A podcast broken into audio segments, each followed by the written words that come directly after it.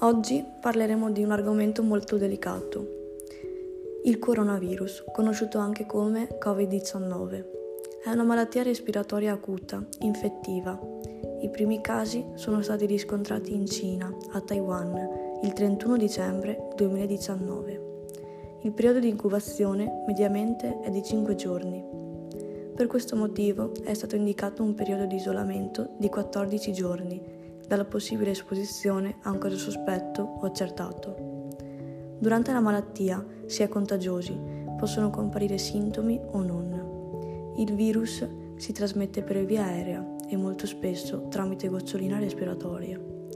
Per limitarne la diffusione devono essere prese precauzioni, come mantenere la distanza di sicurezza interpersonale di almeno 1,5 metri e tenere alta l'igiene personale lavare e disinfettare spesso le mani, indossare mascherine chirurgiche e guanti.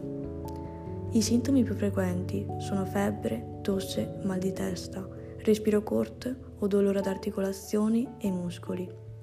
I sintomi caratteristici della patologia Covid sono la perdita dell'olfatto e perdita del gusto.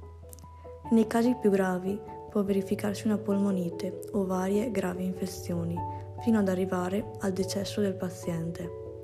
Sono in fase di sperimentazione oltre 76 vaccini ad oggi per questa malattia. Il blocco imposto dai governi mondiali per abbattere la curva dei contagi ha colpito il mondo, creando nell'economia globale la peggiore recessione dai tempi della Seconda Guerra Mondiale. La recessione è iniziata subito questa situazione è stata seguita da una piccola ripresa a partire dalla seconda parte dell'anno, con una riapertura delle economie mondiali in maniera sicura, ma bensì molto lenta. L'Italia, che in Europa è fra i paesi maggiormente colpiti in termini di contagi e vite umane perse, ha visto una perdita del PIL, prodotto interno lordo, pari all'8,8% nel 2020 le cause, ovviamente, sono il blocco delle attività sociali e produttive interne. Nel frattempo, l'andamento delle vaccinazioni è troppo lento per consentire la riapertura in Italia totale ed è già in ritardo di 5 settimane con i vaccini.